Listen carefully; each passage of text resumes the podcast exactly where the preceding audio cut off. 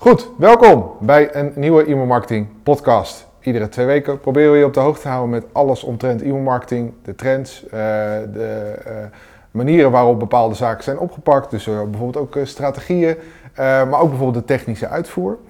Um, en ook vandaag gaan we je weer proberen te boeien. En dat doen we samen met ook collega DJ Mark, Kruisman van Centraal Beheer Achmea. Um, welkom. Dankjewel. Uh, leuk dat je hier uh, in Breda hebt, wil, uh, hebt willen aansluiten. Ja, leuk dat ik mocht komen. Ja. Um, kan jij voor degenen die jou niet kennen jezelf even voorstellen wat je doet, waar je het doet en ook bijvoorbeeld hoe je in het e-mailvak terecht bent gekomen? zeker. Ik ben Mark, ik ben 35 jaar. Ik werk in Apeldoorn bij Centraal Beheer. daar werk ik nu zo'n drie jaar, bijna drieënhalf jaar. En daar ben ik digital marketing specialist. Uh, maar daarbinnen doe ik eigenlijk alles wat te maken heeft met marketing, automation, e-mail marketing. En ik ben sinds een aantal maanden ook product owner van automation. Dus dat ja. houdt in dat we ook echt uh, wat, zelf wat meer invloed hebben op welke dingen gaan we nu doen en welke dingen over een tijdje. En daar is echt uh, nog enorm veel te doen waar we van allerlei gave dingen mee willen gaan maken. Uh, daarvoor heb ik uh, 4,5 jaar bij Wekamp gezeten als e-mailmarketeer. Daar ook echt, uh, um, om even in de termen die we daar toen gebruiken te blijven, in de Champions League van e-mailmarketing in Nederland te spelen. Dat was ook echt heel vet wat we daar deden. En daarvoor heb ik nog een tijdje als e-mailmarketing consultant bij een online marketingbureau gewerkt. En dat was nadat ik mijn eerste baan kreeg bij een webwinkel in Apeldoorn. Uh, dat was wel een hele brede functie direct na mijn studie. Uh, dus daar heb ik ook alle andere aspecten van online marketing een beetje geproefd. Maar al vrij snel vond ik daar mijn comfortzone in e-mail marketing. Uh, dus ook om meteen even het bruggetje te maken naar hoe ben je er dan ingerold. Nou, dat is eigenlijk daar gekomen. Dat, van alle taken die ik daar deed, vond ik het maken van de mailings vond ik eigenlijk het leukste. En dat was vooral omdat je daar van A tot Z het eigenlijk zelf kunt, kunt beheersen. Je kunt dingen bedenken, je kunt daar de data bij zoeken. Je kunt uh, de content maken of laten maken. Je krijgt een stukje met techniek te maken om te zorgen dat die mails er mooi uitzien. Uh, en ook na de verzending, uh, wat heeft die e-mail gedaan? Welke doelgroepen reageren op welke manier? Nou, dat, ja, dat hoef, ik, hoef ik jullie en de rest ook als e-mailfans natuurlijk niet uit te leggen. Nee. Dat dat hetgeen is waar je hart dan sneller van gaat kloppen. Dus daar haal ik heel veel plezier uit. Is het dan ook meteen zo dat je niet één deel van e-mail dan per definitie leuk vindt? Of, eigenlijk, of heb je wel een bepaalde voorkeur?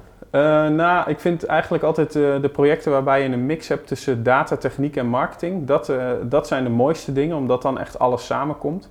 Maar ik vind het wel heerlijk om op dagen, als er niet te veel afspraken zijn, om me dan bijvoorbeeld echt vast te bijten in een stuk code. Van hoe krijg ik dit nou voor elkaar? Mm. het programmeerstukje, maar dat ook weer in combinatie met de data. Hoe kan ik dan in de e-mail de data op zo'n manier weergegeven krijgen dat ik in die campagne do- mm. kan doen wat ik wil? Um, ja, dat vind, ik, uh, dat vind ik hele toffe dingen om uh, mee uh, op zoektocht te gaan. En heb je dat bij alle plekken waar je hebt gezeten dat altijd in je eentje gedaan? Of heb je dat met een heel team gedaan? Nee, zeker niet. bij Wekamp, daar werkten we met een heel e-mail team. daar hebben we nou, in de tijd dat ik er zat wisselend tussen de zes en de drie mensen en soms een aantal stagiairs erbij deden we dat.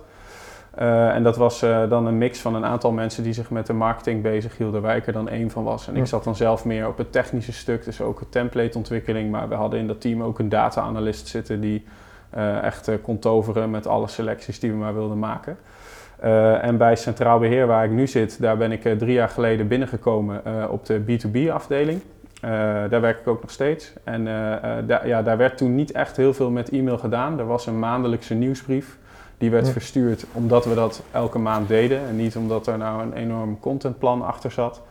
Uh, en aan mij uh, de schone taak toen om daar uh, vanaf, vanaf dat punt verder te gaan bouwen aan wat e-mailmarketing daar nu is. En dat heb ik zeker niet alleen gedaan, maar ik ben wel degene die als enige daar volle bak opgezeten heeft. En inmiddels hebben we daar een aantal andere collega's ook op aangehaakt. Sowieso ook een directe collega nu die hetzelfde doet als ik, maar we hebben ook een team van dataspecialisten op de afdeling, uh, communicatiespecialisten die ons kunnen helpen met welke content en hoe moet die content eruit zien. en eigenlijk zijn alle campagnes die we nu serveren, zijn ook een, een, een team effort van die rollen. Oké. Eh, je gaf onder andere aan uh, dat je je bezighoudt met een stukje automation en een stukje techniek. Uh, kan jij iets meer uitleggen wat dat precies inhoudt? Want ik krijg regelmatig vragen van, hey, we horen best wel veel termen. Ja. kan jij voor jou even uitleggen wat, wat dat betekent? Um, ja, zeker. Uh, techniek kan, uh, kan je op twee manieren vertalen, denk ik. Techniek kan zijn in welke tooling gebruik je en hoe gebruik je die tooling. Uh, dat is ook zeker een belangrijk stukje techniek. Hè. De, de keuze welke tool zal voor iedereen verschillend zijn, afhankelijk van wat je voor een wensen hebt. En ook de tooling die je gebruikt om bijvoorbeeld je data te genereren die je weer in de e-mail tool beschikbaar wil hebben. Maar ik vind techniek ook het stukje wat ik net bijvoorbeeld al even noemde, dat je in de, in de programmeercode duikt om zo'n template nog beter te maken. Uh, of uh, om een stukje, nou, ik, ik, werk bijvoorbeeld veel in Clang, daar kun je de Smarty programmeertaal gebruiken.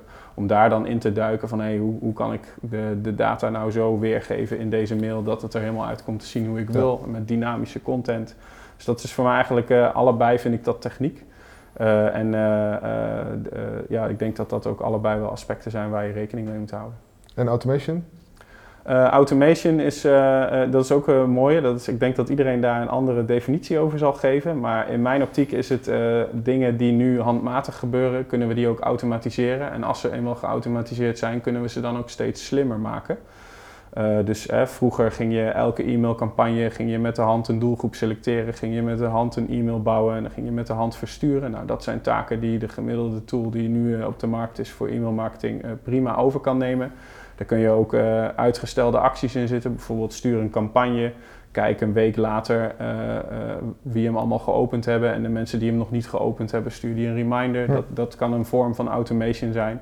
En dat kan je natuurlijk steeds verder uitbouwen naar dat je, uh, zoals we dat nu bij ons uh, in samenwerking doen met het team personalisatie, dat daar allerlei algoritmes draaien die mensen selecteren waar uh, een, een, voorspelling wordt gedaan van waarschijnlijk is dit product nu voor deze klant heel interessant. en dat wordt dan aangeleverd aan de e-mail tool en de e-mail tool serveert dat dan. Dus dan zit de automation zit weer meer in het programma wat die selectie maakt en wie moet welk product krijgen. En dan is de e-mail tool meer het verzendhuis. Mhm. Maar zorgen dat al die uh, systemen met elkaar verbonden zijn en dat dan vervolgens die campagne eruit gaat, dat, uh, dat is ook een mooi voorbeeld van automation. Is er dan ook meteen geen uh, standaard nieuwsbrief meer? zeker, zo... ja. Wel. Ik, ik vind zelf, dat is wel een, een persoonlijke mening, maar ik vind een nieuwsbrief vind ik echt iets van de, de millenniumwisseling. En sinds die tijd moet je echt al wel in staat zijn om meer te doen.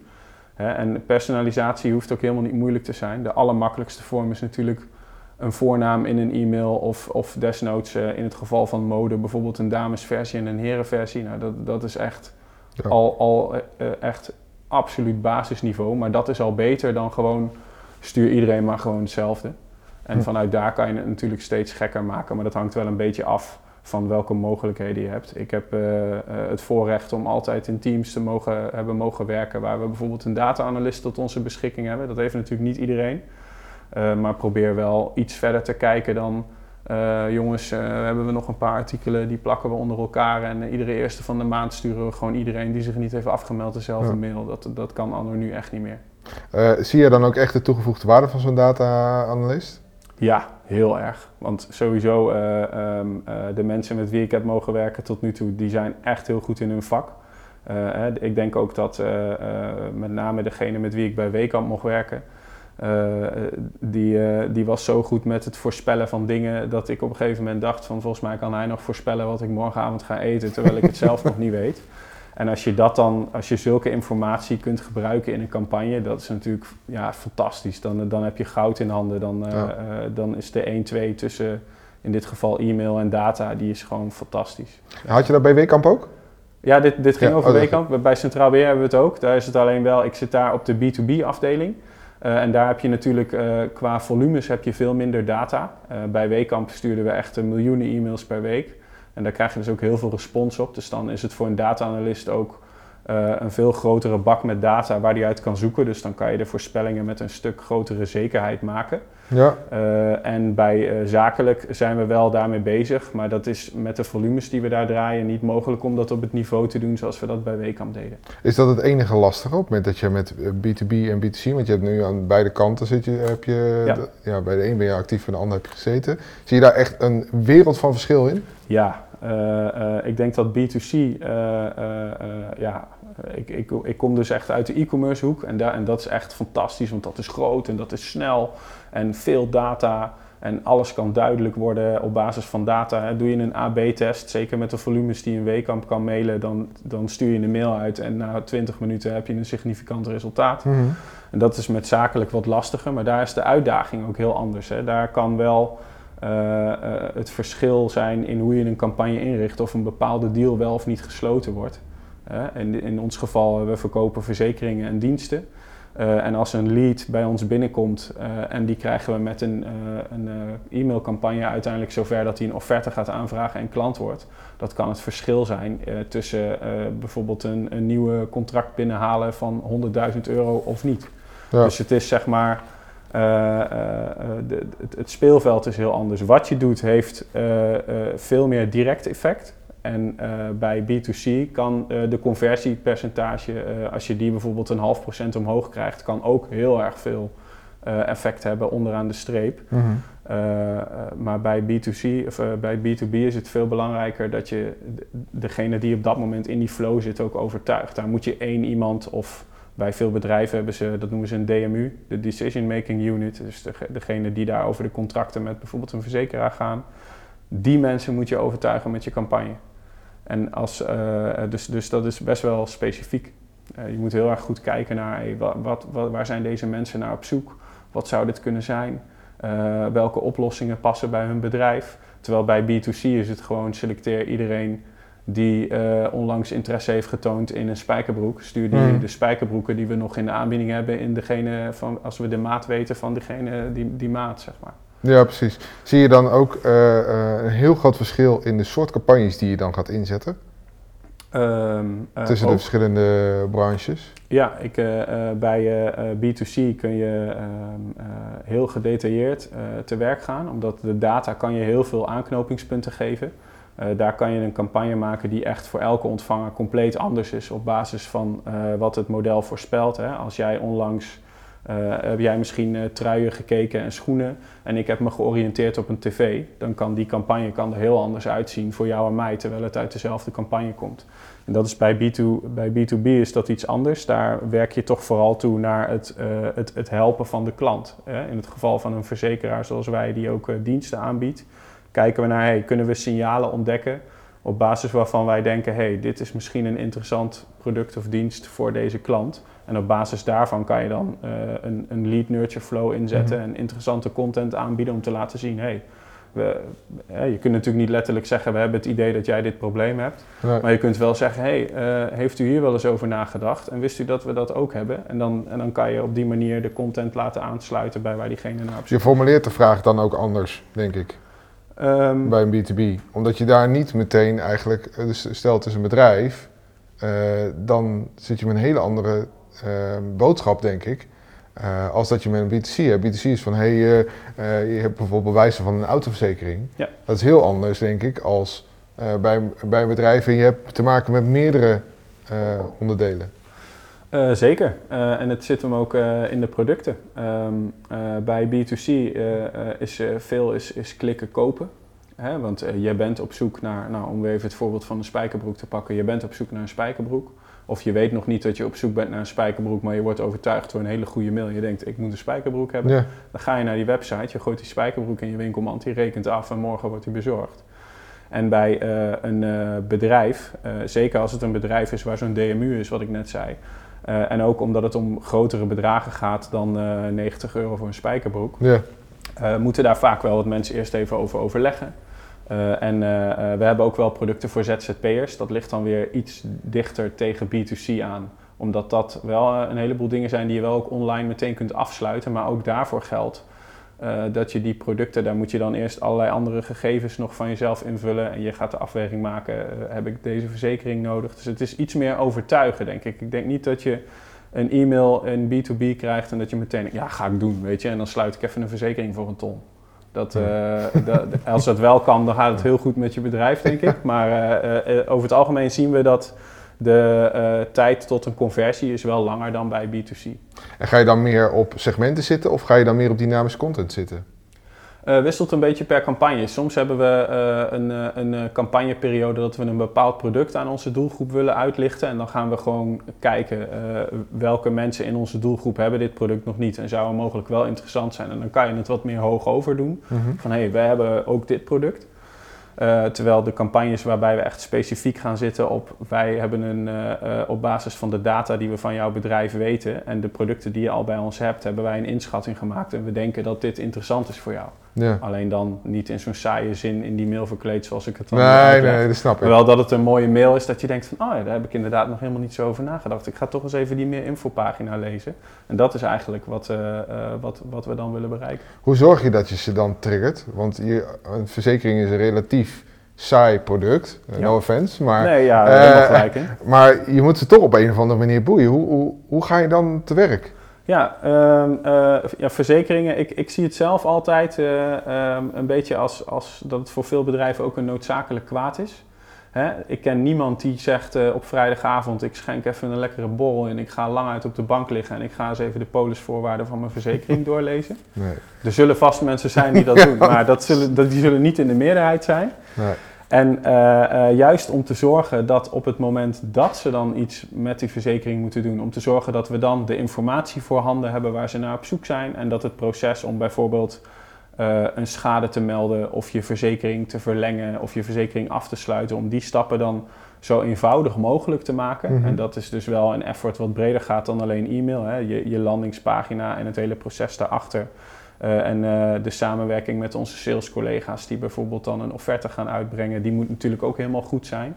Uh, maar daar zit voor, voor, voor ons in ieder geval de uitdaging om te zorgen dat op het moment dat mensen iets met een verzekering moeten doen, dat het dan ook als ze klaar zijn het gevoel geeft van nou weet je, het zal nooit mijn hobby worden verzekeringen, maar dit was wel lekker makkelijk geregeld. Ja. En, en dat, is, dat, is, dat is denk ik een grote pre.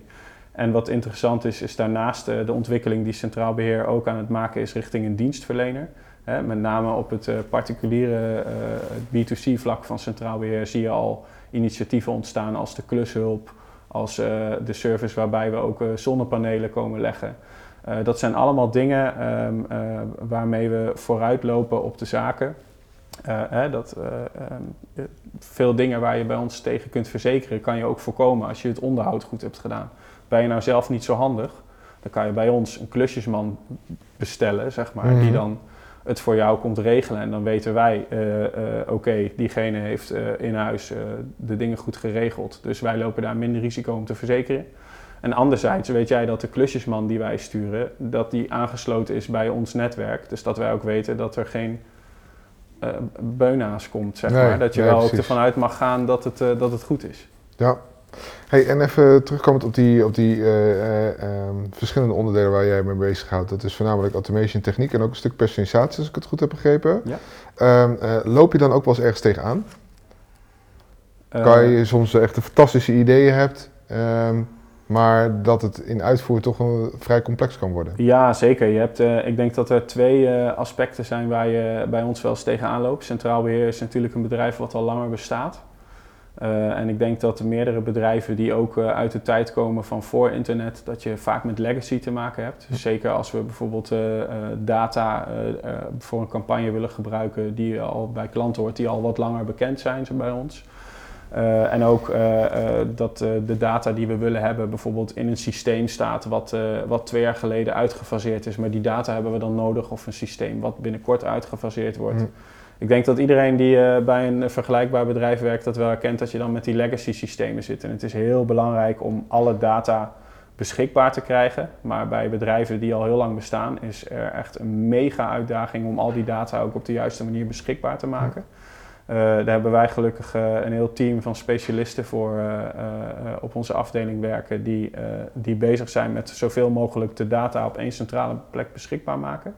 maar dat is wel een grote uitdaging.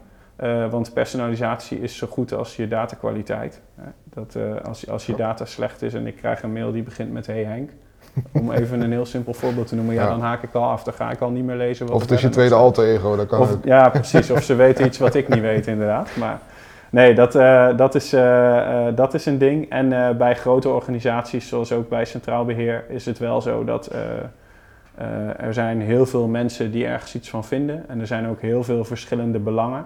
Hè, waarom zou bijvoorbeeld het IT-team mijn verzoek om een bepaald stukje data beschikbaar te maken in de campagne voortrekken op de 8500 andere verzoeken die zij ook hebben liggen? Dus je zit ook nog wel met het politieke spectrum van hoe krijg ik nou duidelijk dat hetgene wat ik wil doen echt zo belangrijk is dat ze dat wat eerder moeten doen dan andere dingen. Uh, en degene die uh, een van die andere dingen bij hun als vraag heeft staan, zal datzelfde spelletje ook doen voor zijn of haar punt. Dus daar is wel, dat, is, dat is ook wel lastig. En soms dan is het gewoon even zo dat, dat het voor de, ja, wij werken bij, in, bij Centraal Beheer met, met de Scrum Agile methode. We maken eigenlijk elke drie maanden een planning van een aantal sprints. En soms dan moet je even genoegen nemen met oké, het komt er deze sprint niet op of het komt er deze, uh, uh, dit kwartaal niet op. we schuiven het even drie maanden op, want iets anders is nu belangrijker gevonden ja, dat, dat, eh, dat hou je. Als je in een grote organisatie werkt waar veel verschillende belangen zijn, dan, uh, dan kan je niet altijd als eerste aan de beurt zijn. Hoe overtuigd je zelf ook bent van de meerwaarde van het punt wat je hebt aangevraagd. Precies, het is altijd een afweging die je moet maken. Uh, dus het is altijd lastig. En loop je dan ook wel eens tegen wetgevingsdingetjes aan? Want een verzekeringsmaatschappij weet vaak net even iets meer. Ja, nou is het wel zo dat uh, we die data niet uh, in het e-mailsysteem beschikbaar hebben, uh, maar wel in het systeem wat ons weer kan voeden met personalisatie. Dus het zit niet direct in het e-mailsysteem, dus ik val daar op zich, heb ik niet heel veel te maken met, met hoe die data allemaal bewaard wordt en zo. Want dat wordt eigenlijk gewoon alleen maar naar ons toegeschoten in de e-mailtool en verstuurd en wordt verder niet echt achtergelaten. Um, uh, maar natuurlijk heb je wel de geldende wet en regelgeving waar je waar je, je aan moet houden. Uh, maar uh, in principe elke campagne die wij uitsturen, daar, zit een heel intern afvinkproces zit daarachter. Hm. En een van de loketjes waar alle campagnes langs gaan is juridische zaken. Dus eigenlijk is voordat wij op het punt komen dat we het gaan uitvoeren, dan is die al akkoord bevonden door juridische zaken. Anders, Anders haalt hij dat loketje niet en dan komt ons idee weer terug met jongens, prachtig idee, maar dit gaan we niet doen. Nee, nee, precies. Waar let jij nou op op het moment dat je aan de slag gaat met een stukje personalisatie, automation of een stukje techniek? Uh, ik begin eigenlijk altijd met uh, uh, wat, is, wat is ons idee en wat heeft de klant daaraan als we dit zouden gaan invoeren. dat, daar moeten we eerst allemaal zelf een gevoel bij hebben van hey, dit, dit gaat voor ons ook echt iets toevoegen. Want we krijgen ook best wel verzoeken um, uh, uit allerlei hoeken waarvan wij denken, ja, dit is heel leuk, maar wat heeft de klant hier aan? je moet eigenlijk altijd een beetje in het snijvlak zoeken tussen uh, wat het bedrijf wil vertellen en wat de klant wil horen. En ja. het is aan ons de schone taak om die afweging te maken en daarover ga je dan ook in gesprek. Uh, dus dat is, uh, dat is voor mij altijd het belangrijkste. Dat wat we doen, dat de klant daar ook echt wat aan heeft. Of dat we een bepaalde uh, procesoptimalisatie doorvoeren, waardoor wij aan onze kant minder tijd nodig hebben om iets voor de klant te kunnen doen. Er zijn ook wel een aantal mooie voorbeelden van. Um, en daarnaast is de, punt 2 is altijd de data. De data moet goed zijn. Daar hadden we het net al even over. Als de data slecht is, dan, dan moet je eigenlijk gewoon al helemaal niks sturen. Ben je, ben je wel eens tegengekomen dat je denkt van nou, dit was goed bedacht, maar uiteindelijk blijkt die data echt gewoon een draak te zijn of een doorn Ja, je komt dat wel eens tegen. En soms ook wel onbewust hoor. Uh, uh, soms moet je er ook gewoon even tegen aanlopen. Dat is een mooi voorbeeld uit de tijd dat ik bij Wekamp werkte. Daar hadden we op een gegeven moment, waren we een beetje aan het experimenteren met het algoritme. van, en op een gegeven moment was er een e-mailcampagne over zomerjurken.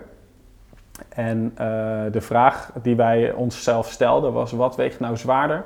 Het, het in het profiel bekende geslacht van de ontvanger mm-hmm. of het klikgedrag van de ontvanger? Want voor beide is natuurlijk wat te zeggen in het geval van zomerjurkjes. En ja. uh, side note hierbij is wel dat uh, veel mensen die bij Wekamp klant zijn, die zijn klant, maar die, die delen hun account met een partner. Uh, en ja, we dachten toen van nou laten we gewoon eens kijken wat er gebeurt als we alle mensen die interesse hebben getoond in zomerjurkjes deze mail sturen. Maar er zaten dus, kwamen we na verzending, ja we wisten het voor verzending ook wel. Maar na verzending bleek dus dat heel veel mannen uh, die die mails ontvingen, dat is heel raar vond, want er stond natuurlijk iets in de onderwerpregel als hey Patrick, uh, de leukste zomerjurkjes voor jou.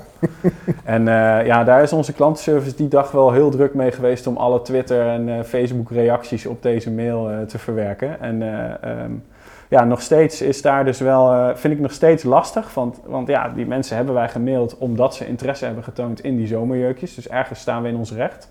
Maar toch is het dan ook wel zo dat de mensen die dan als geslacht man in de database staan, op het moment dat we hun gedrag gebruiken, dat best raar vinden. Dat is wel een hele mooie afweging die je dan gaat maken van oké, maar wat vinden wij hier nu van? En dat, is wel, uh, dat zijn leuke dingen om over na te denken. En doe je dan in, in, zo, in het vervolg dan een AB-test of zo? Of hoe ga je dan het vervolg daarmee om?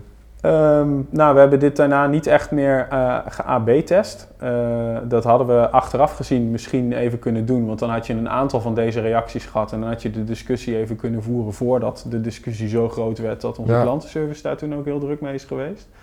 Uh, maar het is ook wel weer een heel leuk experiment. Hè? Er zat daar een hele goede klantenservice die ook echt wel leuke reacties stuurde van... Nou, hey eh, Patrick, uh, bedankt voor je reactie. Ja, ik snap dat je misschien een beetje verbaasd bent, maar we denken wel dat het je heel leuk zou staan. En als je er ja. met zo'n knipoog omheen gaat, dan, dan uh, is, het ook, is het ook wel weer iets positiefs te ja. maken. Want ja, hè, nou is dit misschien niet altijd de aandacht die je zoekt, maar aan de andere kant, negatieve aandacht is ook aandacht. Heel veel mensen op social media, oh, kijk nou wat ik van Weekamp heb gekregen. Ja. Nou, heeft iedereen wel weer even een keer Weekamp gehoord. Hè, dat is niet de, de tactiek die je van tevoren voor ogen had, maar je nee. kunt het wel, als er een keer iets te zaakjes misgaat, kan je daar ook wel iets moois van maken. Ja, zeker.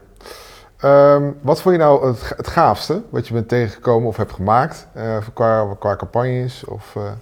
Ja, uh, ik vind het altijd uh, uh, een beetje zelfbevlekking. Maar ik ben wel waanzinnig trots op wat wij in 2017 bij Weekamp hebben gedaan. Dat heb ik samen met twee andere collega's gedaan. Rolf en Arnoud, mochten jullie kijken. Uh, daar hebben wij een, uh, kaas, een, campagne gemaakt die uh, helemaal op basis van een hele stapel algoritmes in staat was om mensen het juiste bericht op het juiste moment en waar nodig in de juiste frequentie te sturen. Ja. En dat was een, daar hebben we toen op de DDMA E-mail Awards ook de publieksprijs en de juryprijs mee gewonnen. en de jury omschreef het destijds als de toekomst van e-mailmarketing. Nou, dat is wel een heel veel groter compliment kan je volgens mij niet krijgen. Uh, en ik ben ook echt nog steeds waanzinnig trots op wat er allemaal in dat algoritme zat. Uh, ik haalde eerder al even aan dat er bij Weekamp een analist zat die bijna kon voorspellen wat ik de dag daarna ging eten. Nou, dit was voor een heel groot gedeelte ook credits aan hem. Want dat algoritme dat was echt bizar. Daar zat alles in. Van klik- en koopgedrag tot wat is kort geleden, wat is lang geleden. Welke productgroepen doen het goed bij welke temperatuur buiten. en wat wordt het morgen als die campagne uitgaat en dat dat weer meewoog. Uh, producten die goed bij elkaar passen, uh, uh, merken, merkvoorkeuren. Mensen die een bepaald merk kopen, die kopen dan eerder een merk wat daar een beetje in de buurt ligt in het mm -hmm. merkencluster. Ja, ik, ik kan nog, nog, nog twee uur podcast vullen met wat er allemaal in dat algoritme zat, maar dat was echt bizar. Maar wat, was, wat was het moeilijkste daarin? Was het dat, dat de verwerkingstijd van de data misschien of zo? Want dat is het eerste wat bij mij in mijn hoofd zou opkomen. Ja, het was, wel, je zoveel het, was wel, het was wel een pittig scriptje inderdaad. Uh, dat, uh, dat deden vaak wel een, uh, een, een, een, halve dag tot een dag over om dat alles te genereren voor de miljoenen records die, die Weekamp in het e-mailsysteem had zitten. Um, maar daar kan je op zich op anticiperen. Um, en um, ja, wat, daar, wat daar verder moeilijk was, ik denk dat het, het, het begin was natuurlijk heel leuk uh, dit is echt ook begonnen als een initiatief van ons drieën. Van ja, we willen een beetje wat anders doen. Uh, de, de, context van het verhaal was vaak dat uh, in die mail, dat was een mail die op dinsdag altijd uitging. En daar bepaalde min of meer de inkoopafdeling destijds van ja, we hebben de komende tijd hebben we tv's in de aanbieding. want we hebben nog superveel voorraad, dus push die tv's, want dat moet erin. Mm -hmm. en da, die inhoud werd dus altijd afgesproken van dit gaan we dan in die mail zetten.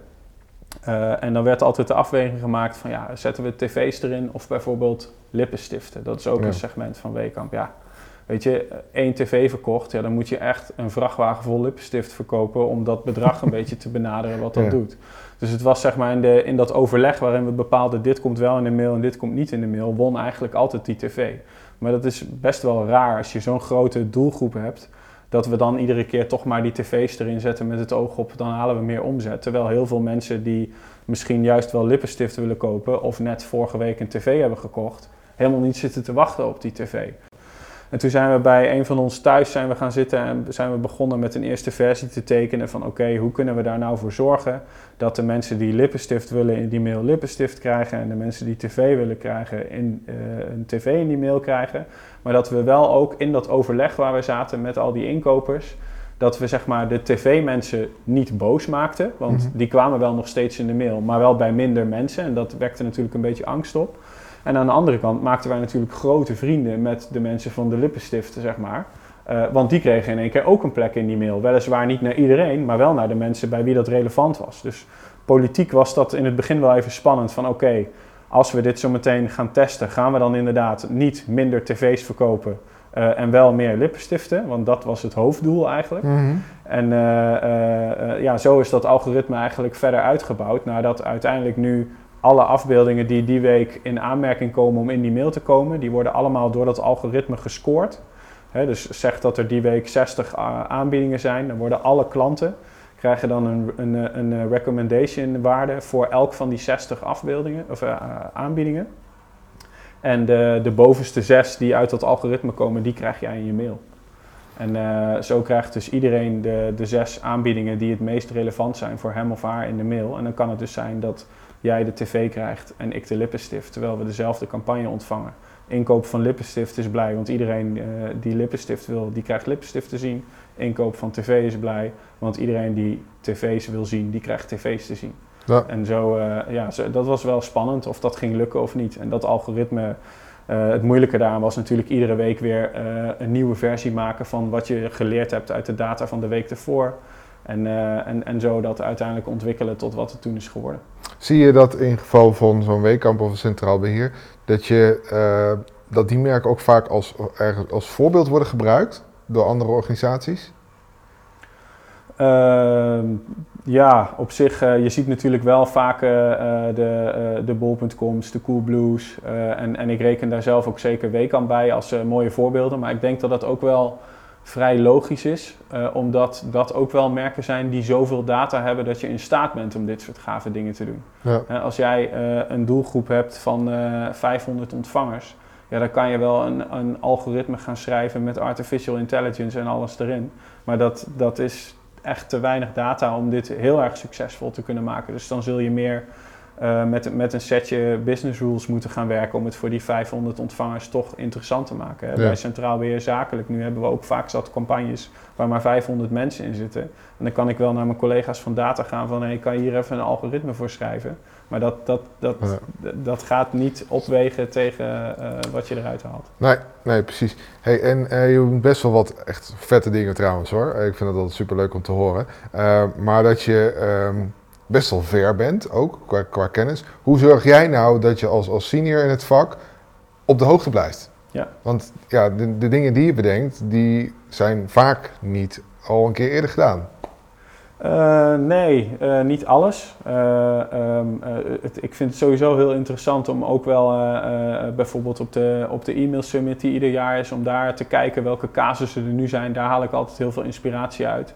Maar soms beginnen dit soort ideeën ook gewoon met out of the box denken. Hè? Zoals dat, dit, dat scenario wat ik net schetste met we gaan even bij iemand thuis een pizza eten en we gaan eens tekenen van zou dit kunnen.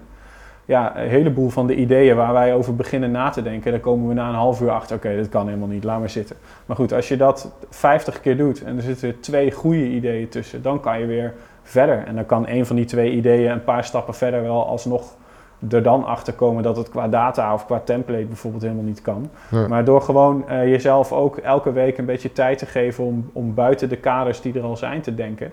En spar daarmee ook bijvoorbeeld eh, eh, met collega's die heel erg thuis zijn in data. En bij Centraal Beheer hebben we bijvoorbeeld ook een heleboel mensen die goed zijn in conversieoptimalisatie. En juist door hun visie op een totaal ander vak te projecteren op je eigen vak, kan je wel heel veel leren. Want conversieoptimalisatie op een website is bijvoorbeeld gemiddeld veel verder dan conversieoptimalisatie in een e-mail. Ja. Maar eh, met, de- met de ontwikkelingen die er nu allemaal zijn, eh, de, tegenwoordig met AMP kun je, Google AMP kun je halve winkelmanden in je e-mail bouwen, waardoor je de funnel die op de website doorlopen moet worden weer veel korter kan maken. Ja. Nou, dat, zijn, dat vind ik echt hele gave dingen om mee te experimenteren.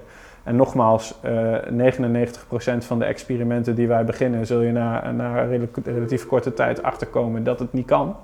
Maar je moet wel blijven proberen en blijf jezelf uitdagen. Dus dat zou ook wel een tip zijn van kijk goed om je heen. Laat je inspireren door anderen, maar ook door collega's die heel goed zijn in bepaalde dingen. En probeer eh, eh, ja, niet binnen de kaders te denken van wat er al kan, want dan kom je nooit verder dan waar het nu is. Ja, oké. Ehm, en hoe zorg jij nou dat die kwaliteit bij bijvoorbeeld Centraal Beheer uh, hoog wordt en ook blijft? De kwaliteit van de campagnes bedoel je? Ja.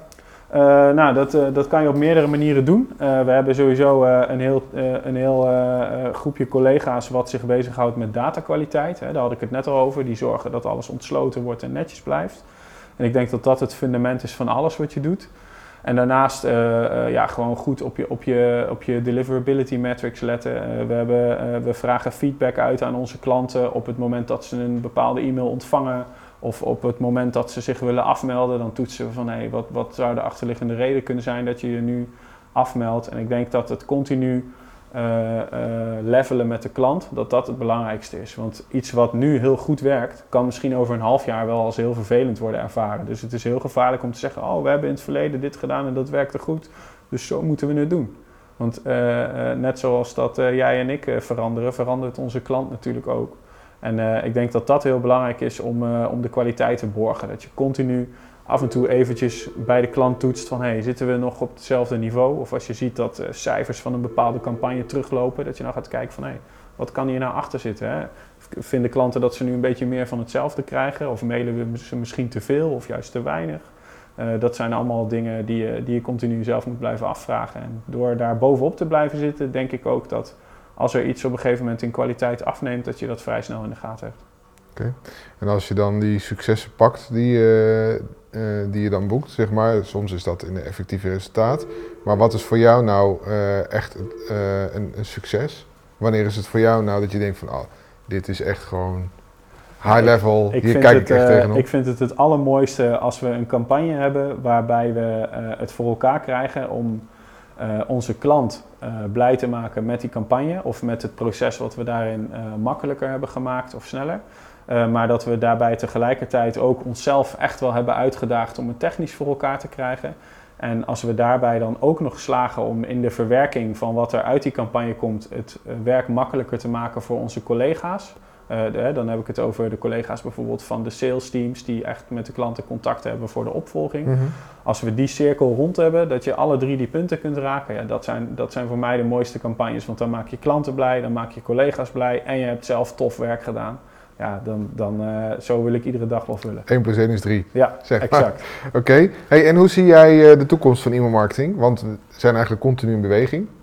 Ja, ja, dat is, uh, dat is natuurlijk altijd een beetje gissen. Ik denk uh, wel dat uh, e-mail nog lang niet dood is. Er wordt natuurlijk vaak beweerd dat er weer nu een nieuw medium ontwikkeld is en dit gaat echt e-mail verslaan. Maar het grappige is dat altijd als je bij dat nieuwe medium een account wil aanmaken, dat ze je om je e-mailadres vragen. Dus houden ook e-mail zelf in stand.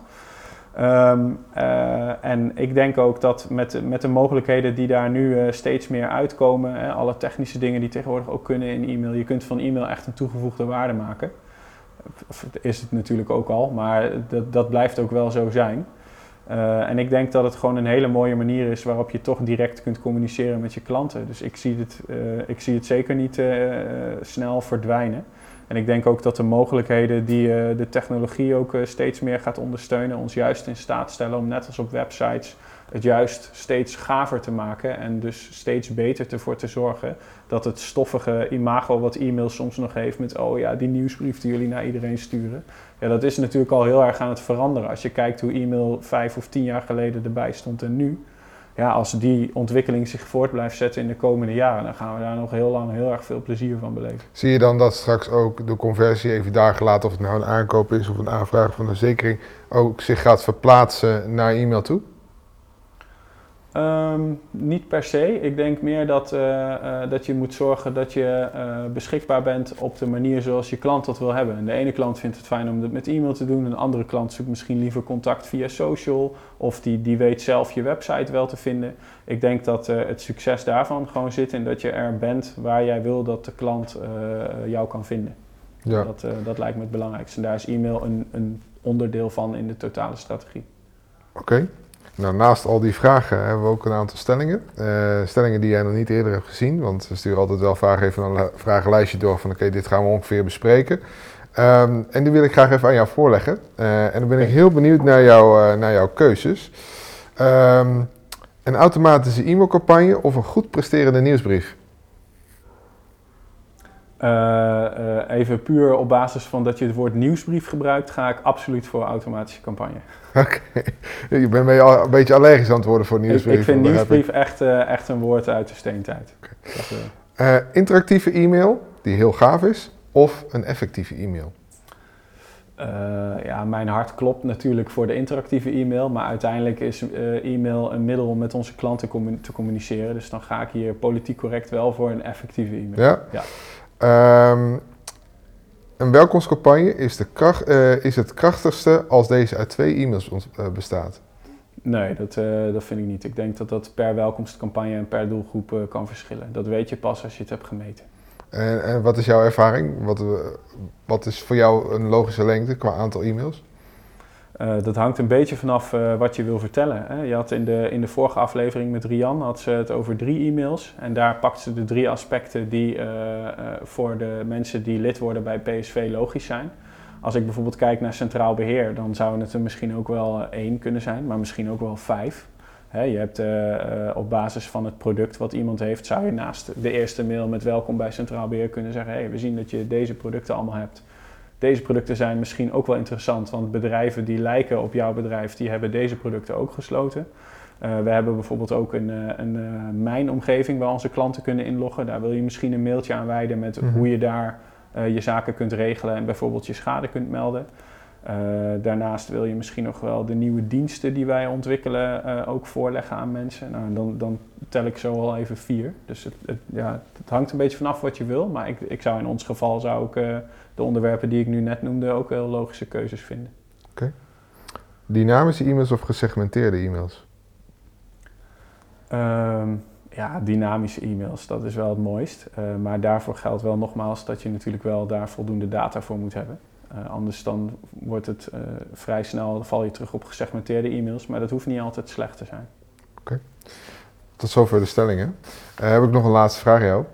Heb jij nog een gouden tip voor degenen die met e-mailmarketing bezig zijn en de volgende stap willen gaan nemen? Ja, die hebben we misschien net al wel een beetje benoemd. Uh, ga eens in gesprek met je collega's van de andere online marketing en conversieoptimalisatie disciplines. En laat nou eens, uh, probeer eens om hun visie nou eens te projecteren op de projecten waar jij voor e-mail mee bezig bent.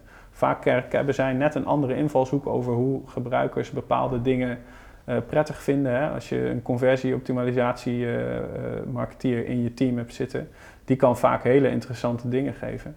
Uh, en dat is best wel interessant om die visie eens te projecteren op je e-mail en te kijken wat er dan gebeurt. Daar kan je hele mooie wisselwerking uithalen. Dus ja, kijk vooral verder dan je neus lang is. Een beetje cliché ja. misschien, maar dat is wel waar ik in ieder geval de meeste toffe ideeën uit haal. Oké. Okay. Nou, daarmee zijn we aan het einde gekomen van de podcast. Dankjewel dat je wilde komen. Vond het super interessant. Nou, dankjewel. hopelijk de luisteraars en de kijkers ook. leuk dat jullie hebben gekeken of hebben geluisterd als je bijvoorbeeld via Spotify bent ingeschakeld. Uh, vergeet niet te abonneren en te liken. Um, en wil jij hier nou ook een keer op de bank zitten uh, of heb je een bepaalde voorkeur wie hier een keer op de bank moet gaan plaatsnemen? Uh, laat het even weten in de comments hieronder of hierboven, afhankelijk waar, waar je hem kijkt of luistert. Um, en dan zien en horen we jullie weer bij de volgende. Dankjewel. Hoi.